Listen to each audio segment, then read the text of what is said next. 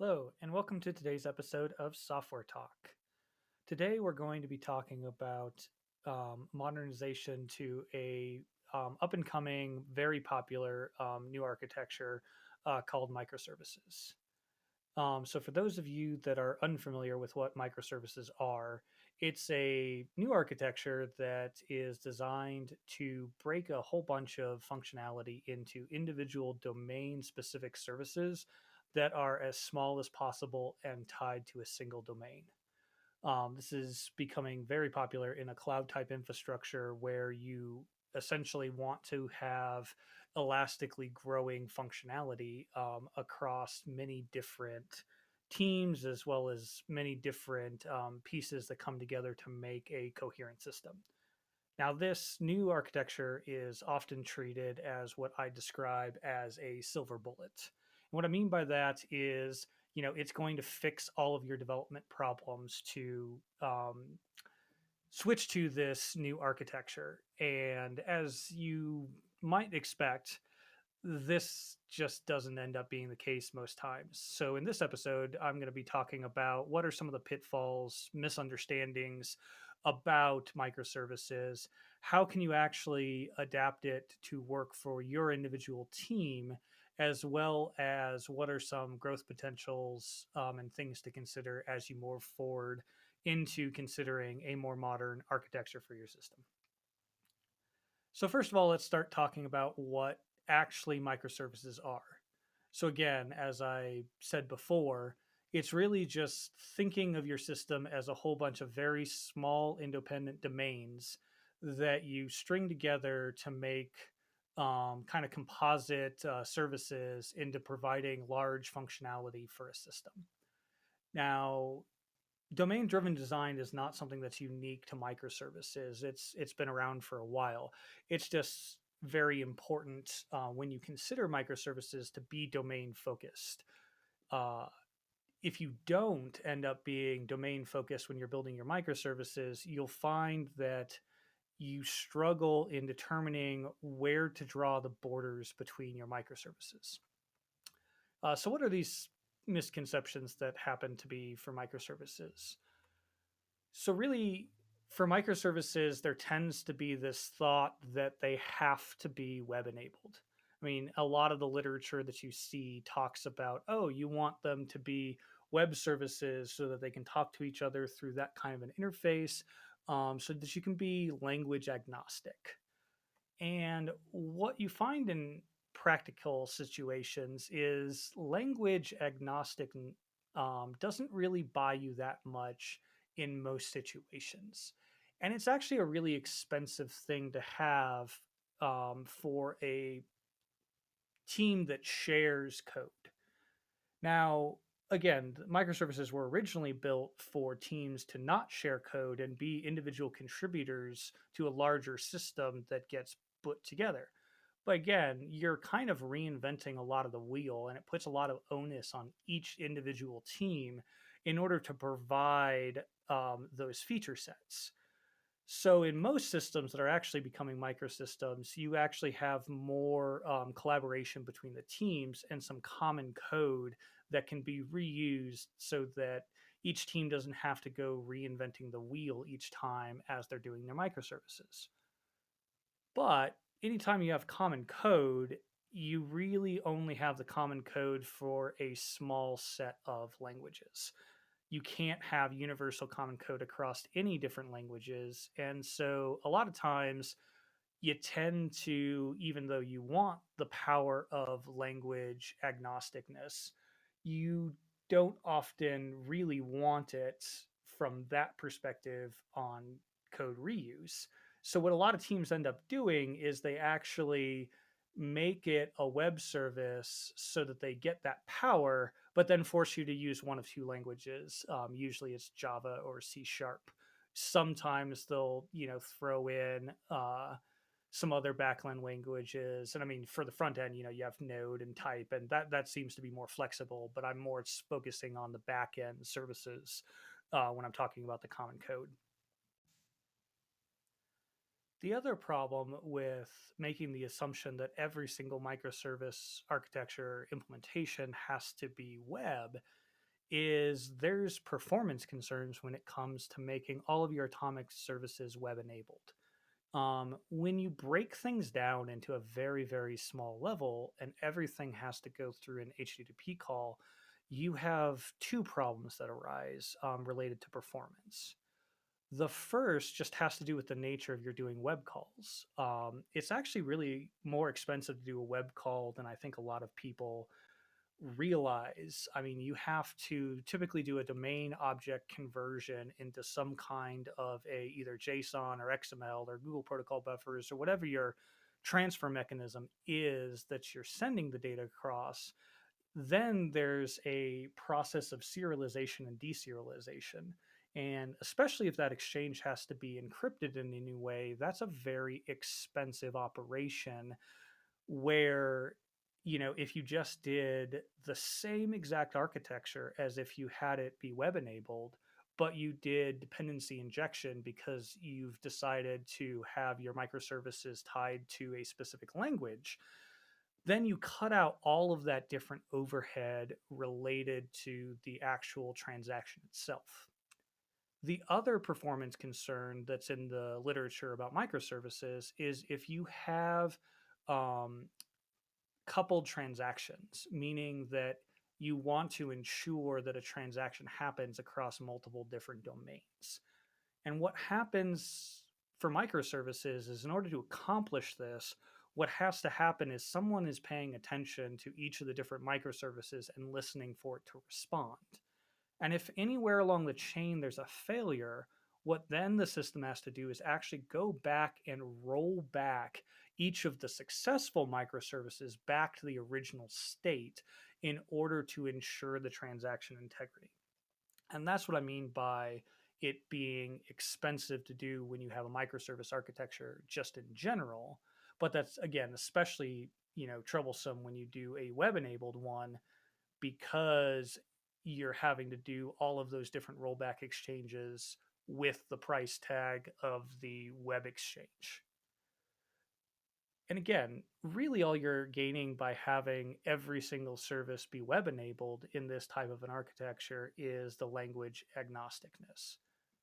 If you made the small change of saying, well, you still want everything outside of your composite service to be web enabled, but all of your atomic services that make up the composite service those have to be you know the same language and their injected dependency.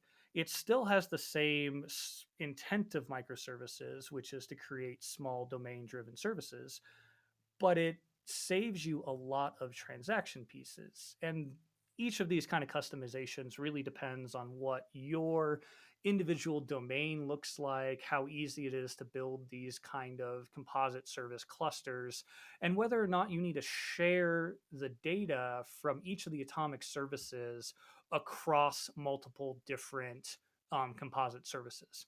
All of these are factors to consider when you are deciding how to build your microservices but a lot of times there's this mentality again i mentioned the, the silver bulletness that microservices is going to prevent you from having to actually do engineering and analysis of what makes up the services and that's just never the case. You know you run into these performance problems you can run into deployment concerns um, if you're not deploying this application to a cloud infrastructure that has elasticity you know you're putting in a lot of overhead and probably not gaining what you think you're going to gain just because of that deployment because microservices wasn't the right architecture for you to upgrade. So looking at what your system actually does how tightly coupled your domain is and whether or not those domain items cross multiple services is kind of pivotal to appreciating if microservices is going to be the right modern architecture for you. There are other ones out there that can do just as good of a job, but have their own drawbacks. And so, really, as um, oh, it's an architecture book. Um, I want to say it's the it's clean architecture is the one. Um, it's great book out there if you want to learn more about system architecture. But one of the things that it preaches that I wholeheartedly agree with is waiting till the last possible minute to decide on what your architecture is going to be. And by doing that, it allows you to let the domain and let your application actually drive the architecture in order to be able to facilitate the best choice versus pigeonholing yourself into this microservice architecture ahead of time and limiting yourself where you really don't want that kind of an architecture down the end and then you're trying to make all of these um, special customizations in order to adapt for it. For example one of the projects i worked on they made it a requirement that service to service communication actually doesn't go through web services it goes through um, a queue broker. And the reason they do that is because the queue broker actually has better performance than the web service does. But it means that every single one of your atomic services not only has to build a web wrapper, but it also has to build a um, event broker wrapper as well. So you're really increasing the workload on your dev teams in order to facilitate both of those when in actuality what they really wanted is they wanted to be able to break the microservices into atomic services that they could inject into multiple places. But they had this very narrow view of what a microservice architecture is such that they pigeonholed themselves into making some poor poor design decisions.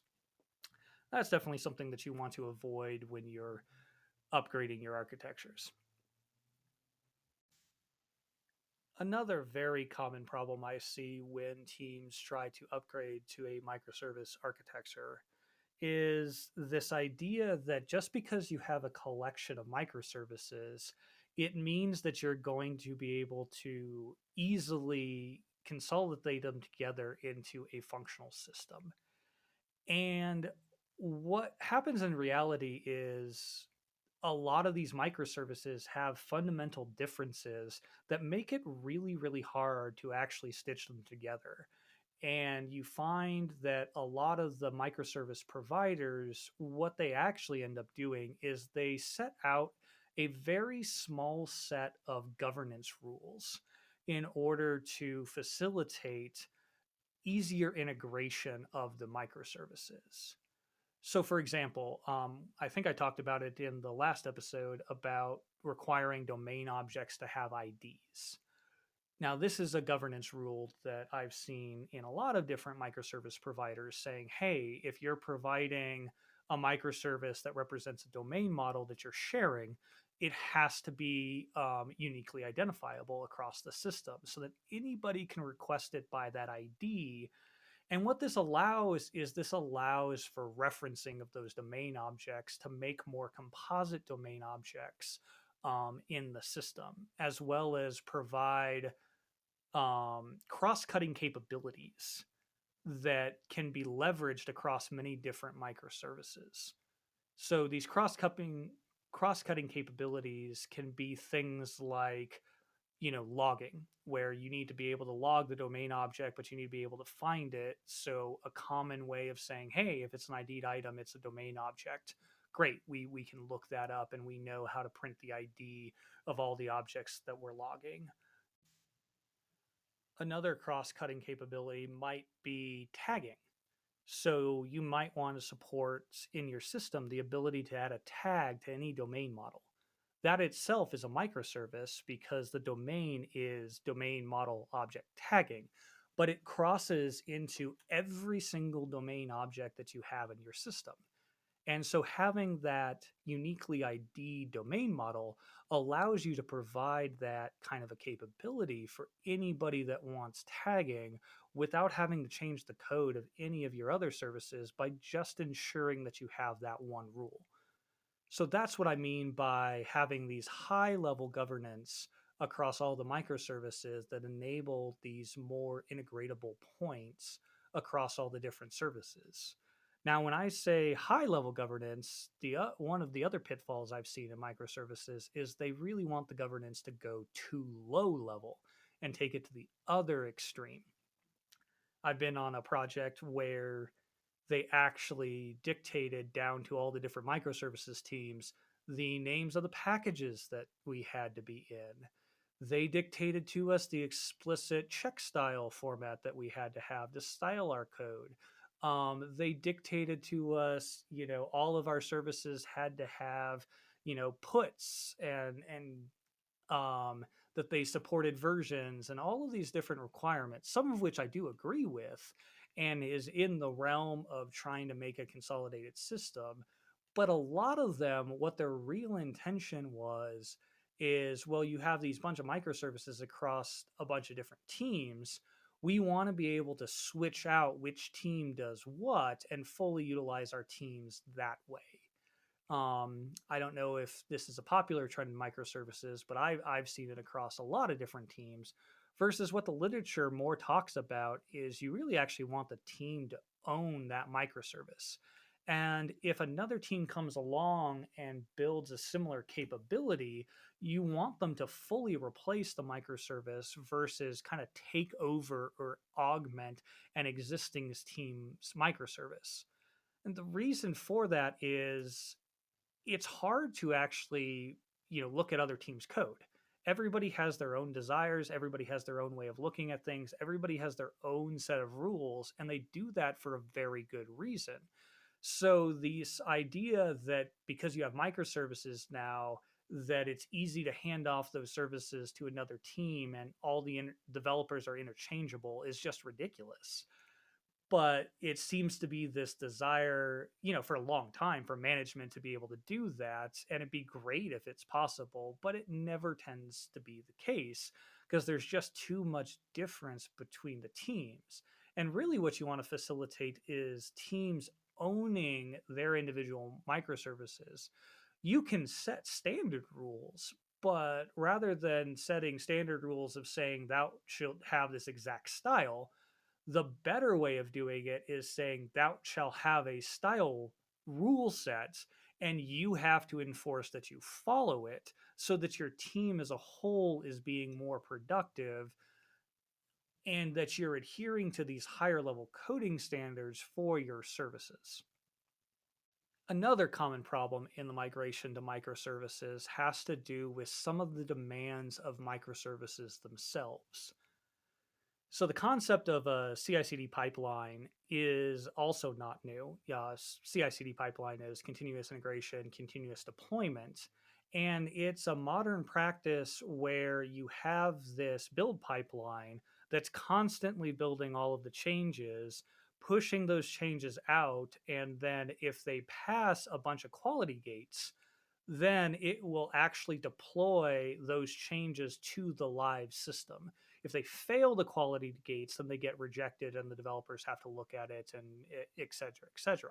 But this is a very, you know, common practice into that and really essential in order for microservices to succeed because there's just too much going on. There's too many independent pieces for each of the services, and really nobody actually has a good idea of how the system behaves at a whole.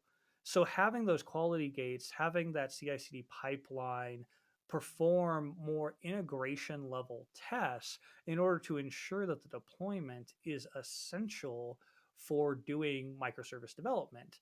Yet I haven't seen a team yet that spends the upfront time that fully dedicates to setting up that pipeline, as well as some of the other practices that go along with microservices. So if your team is looking to change to a microservice architecture, my recommendation is you know, have all of your dev teams be dedicated towards more of these infrastructure and discovery tasks.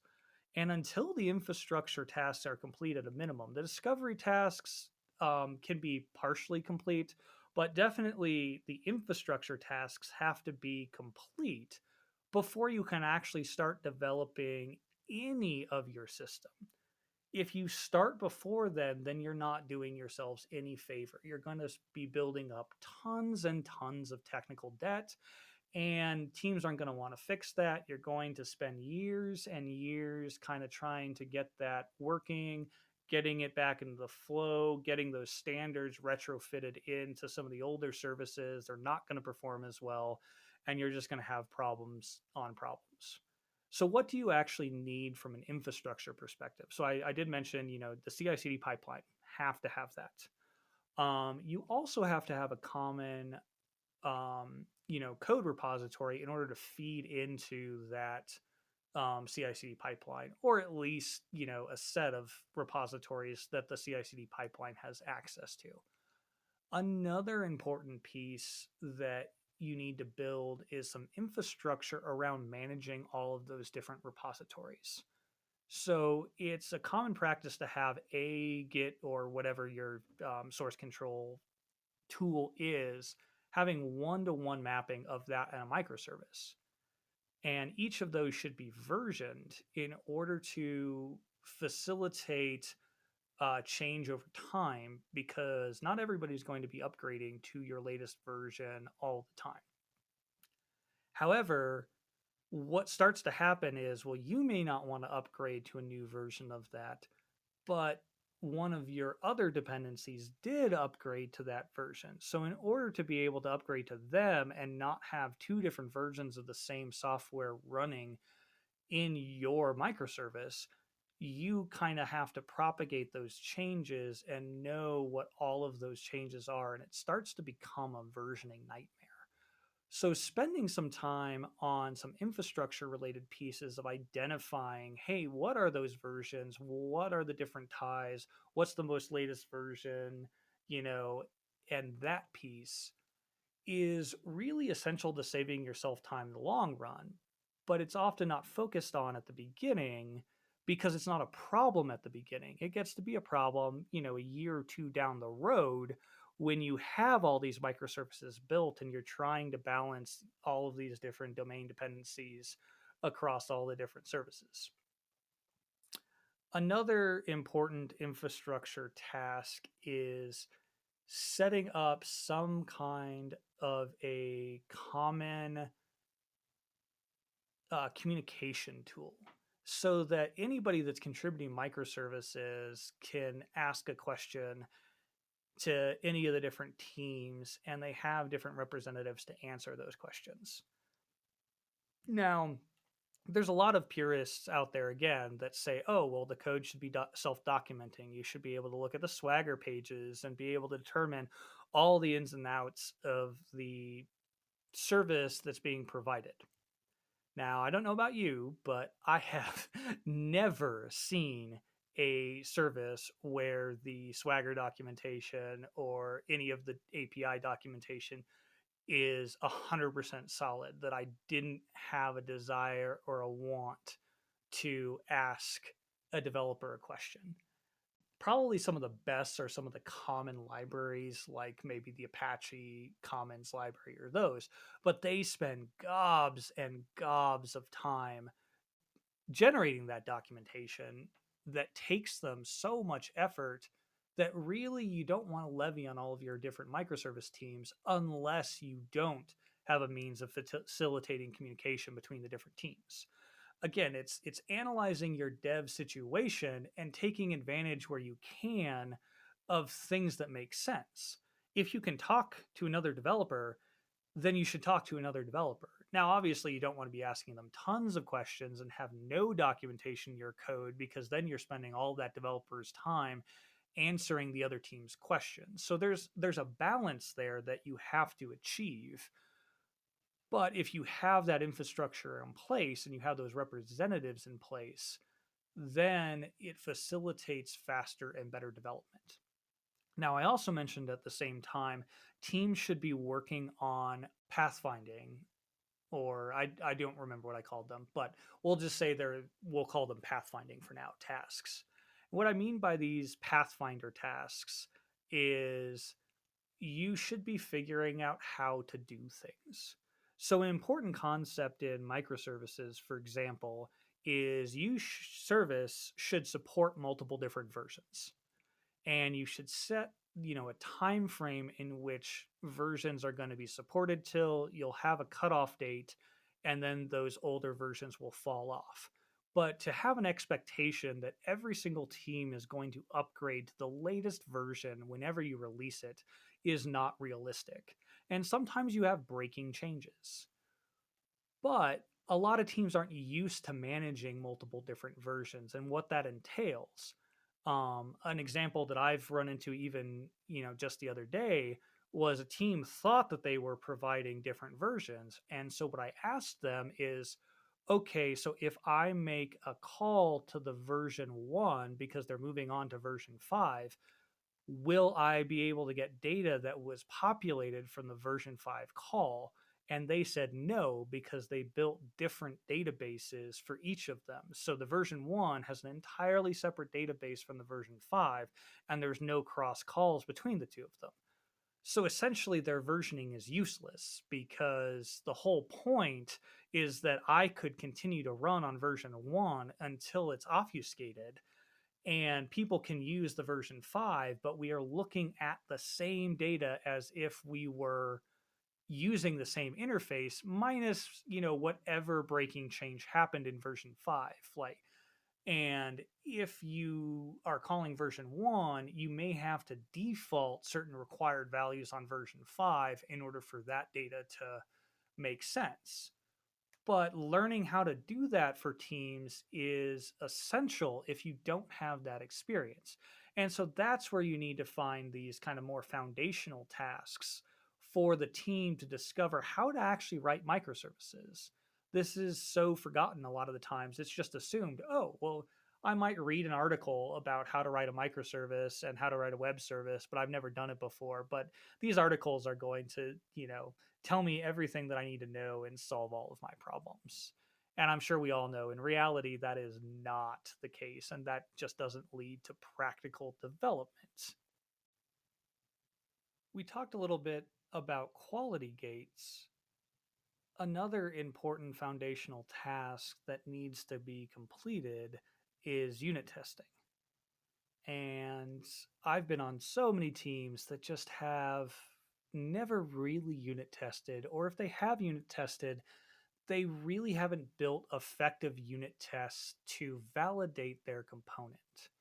And when you're relying on the components to be very well hardened, like in a microservice type style, where each component's hardened ability makes you able to use it as a composite service without having to do high level integration testing, you really need to ensure that your unit tests are very, very well done. And this is something that I actually fault a lot of universities in not teaching effective unit testing. I mean, I had a test class in college and yeah, I learned the foundations of, ooh, here's white box testing, and here's black box testing, and here's these high level kind of foundational concepts. But I can't tell you how many homework assignments I had that actually required me to write unit tests, that actually required that as a passing grade. Versus when you get into production systems, you know, you almost write more unit tests than you do code in an effective microservice system. And this is a huge gap in what they teach because again they're more caring about oh what's your code output? versus are you actually ensuring that that code is correct through effective testing? So a lot of teams have to be trained and have to practice and need example sets in how to write good unit tests and I do struggle too with microservices when it comes to unit tests because when we talk quality gates, what usually gets thrown out there is some magic number. Um, 80% is a very popular one to say, hey, if you have 80% line and branch coverage, um, you're good. Another one that I've seen thrown out there is 100%. And I am not in any way, shape, or form advocating for 100% because what you find in most cases is getting from like 95% to 100 the level of effort involved is astronomical and you're really not getting much gain out of it. So 80% is a good goal. It also depends on the code. I dislike the concept of setting a quality gate that is universal across the system for a standard versus having it be more adaptive if you're doing domain models and most of your code is database related, you have, you know, getters and setters and maybe some validation logic on the domain, then 80% is a fine number. Um, I've seen a lot of teams, you know, have to generate all kinds of getters and setter tests in order to facilitate their coverage number where they're really not adding any value to the system um, just to meet, you know, their higher requirements on it versus if you're doing a complex calculation algorithm, you may want close to 100% coverage due to the complexity of what you're doing in that algorithm. So it really should be focused on what is the actual requirement of the code.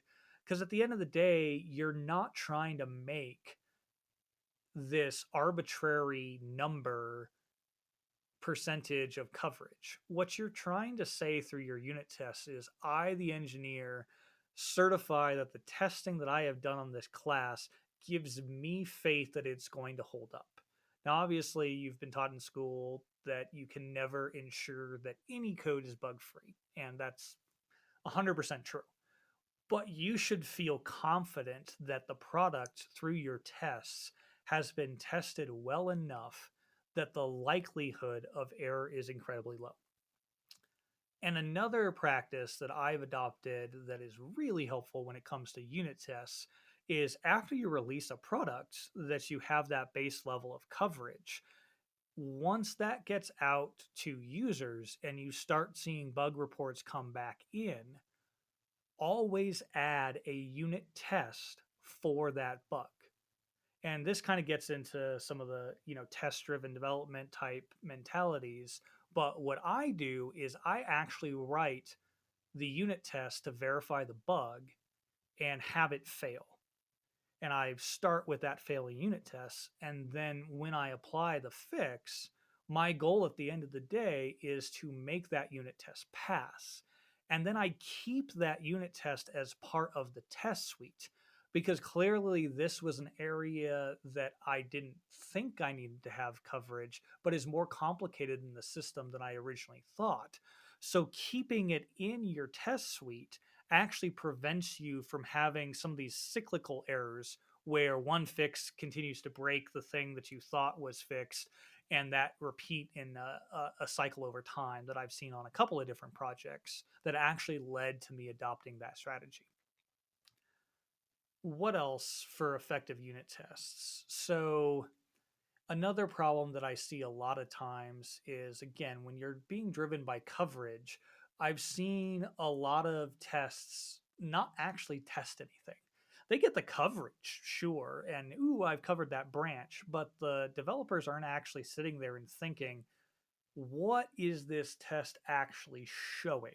What is it proving in the system that I care about. And so, building those tests, building those habits, and giving good examples to the team is a very important foundational piece when you're starting to switch to these modern architectures that rely on these kind of quality metrics to function. Another common problem when it comes to upgrading to a microservice architecture is a lot of these modern architectures, especially if you're combining it with some of the agile style methodologies, is you really have to practice the evolving design concepts for your architecture. Having all these different domains and kind of figuring out how to couple them into larger services is very fluid and you're not going to be able to get it right as an architect right off of the bat. I mean, it's just too complicated. You haven't done some of the waterfall style methodologies in order to facilitate all of that ahead of time. So you're really being adaptive along the way. And this is a problem for a lot of software architects because software architecture tends to be assigned to people more in the system engineering domain. And don't get me wrong, I have nothing against system engineers. They f- fulfill a important role that I myself can't do. But my problem with software architects being system engineers in, in, is in order to effectively perform a evolutionary design, you need to be looking at the code. You need to be in there talking with the dev teams or talking with dev team reps, depending on how many teams you have. But you should be in the code and able to figure out what is going wrong what does not conform, what is not aligning to your architecture vision, and what is causing pinch points across the architecture that need your attention. If you've never looked at code in your entire career and you're serving a role as a software architect, it's like an actual architect of a skyscraper never actually going to the site and making on-site adjustments. Like that's an unheard of practice because they have to see how things actually work in practice because nothing even the most thought out design is going to have problems as you actually build the system. And so building architects again they have knowledge of the process of building buildings now, you as a software architect, should you be writing code every single day? That depends on the size of your team. I mean, you know, certain software architects that might be 20 to 30% of your time, and the rest of the time you're writing code. If you have a huge system, then you might spend zero of your time writing the code. But again, you are actually looking at the code in order to figure out how your architecture is evolving and what are the areas that you need to focus on to help the teams be more effective. But this just seems to be a problem I've seen on a lot of the different architects is they just don't have that exposure. And even the ones that do have the code exposure, it's from 20 to 30 years ago. And let's face it, if you haven't looked at code in 20 to 30 years, it's not the same thing. Code changes on a daily basis, let alone, you know, 20 years. I mean, there's some fundamental changes that have happened that affect how you build architectures. Like, for example, lambdas. You know, if you haven't ever written a lambda expression and understand how powerful they are in order to facilitate a more decoupling of your architecture, then you really should not be an architect. And it's finding, though, these people that are the talented engineers that want to be architects that is the problem. Because what comes along with architecture is the part that I feel like a lot of developers don't want to do. And that's the architecture documentation. And me, myself, you know, I despise documenting architectures. Um, documentation is my least fi- favorite part of the job. What I prefer doing is working with someone that does like documentation, that is more of that system engineering type, and explain to them my vision and have them build the documentation for me. Now, obviously, if you're a small company, that doesn't always work in order to facilitate that. But as you start to get to be a bigger company, that becomes easier and easier in order to make those products better. But again, what tends to happen is because the system engineers have that practice at creating those design artifacts, they're always put in the architecture roles and they make decisions that aren't influenced by knowledge of software. The final piece I'll talk about is some of these common misconceptions about what a microservice architecture does and does not have to support. And what I mean by that is there's a lot of principles that a microservice architecture should support, but doesn't require it exclusively. So let's give an example of that.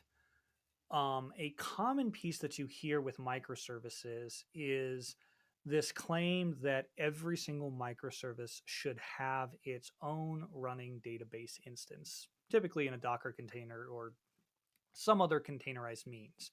But it should be a one to one mapping, one microservice, one database.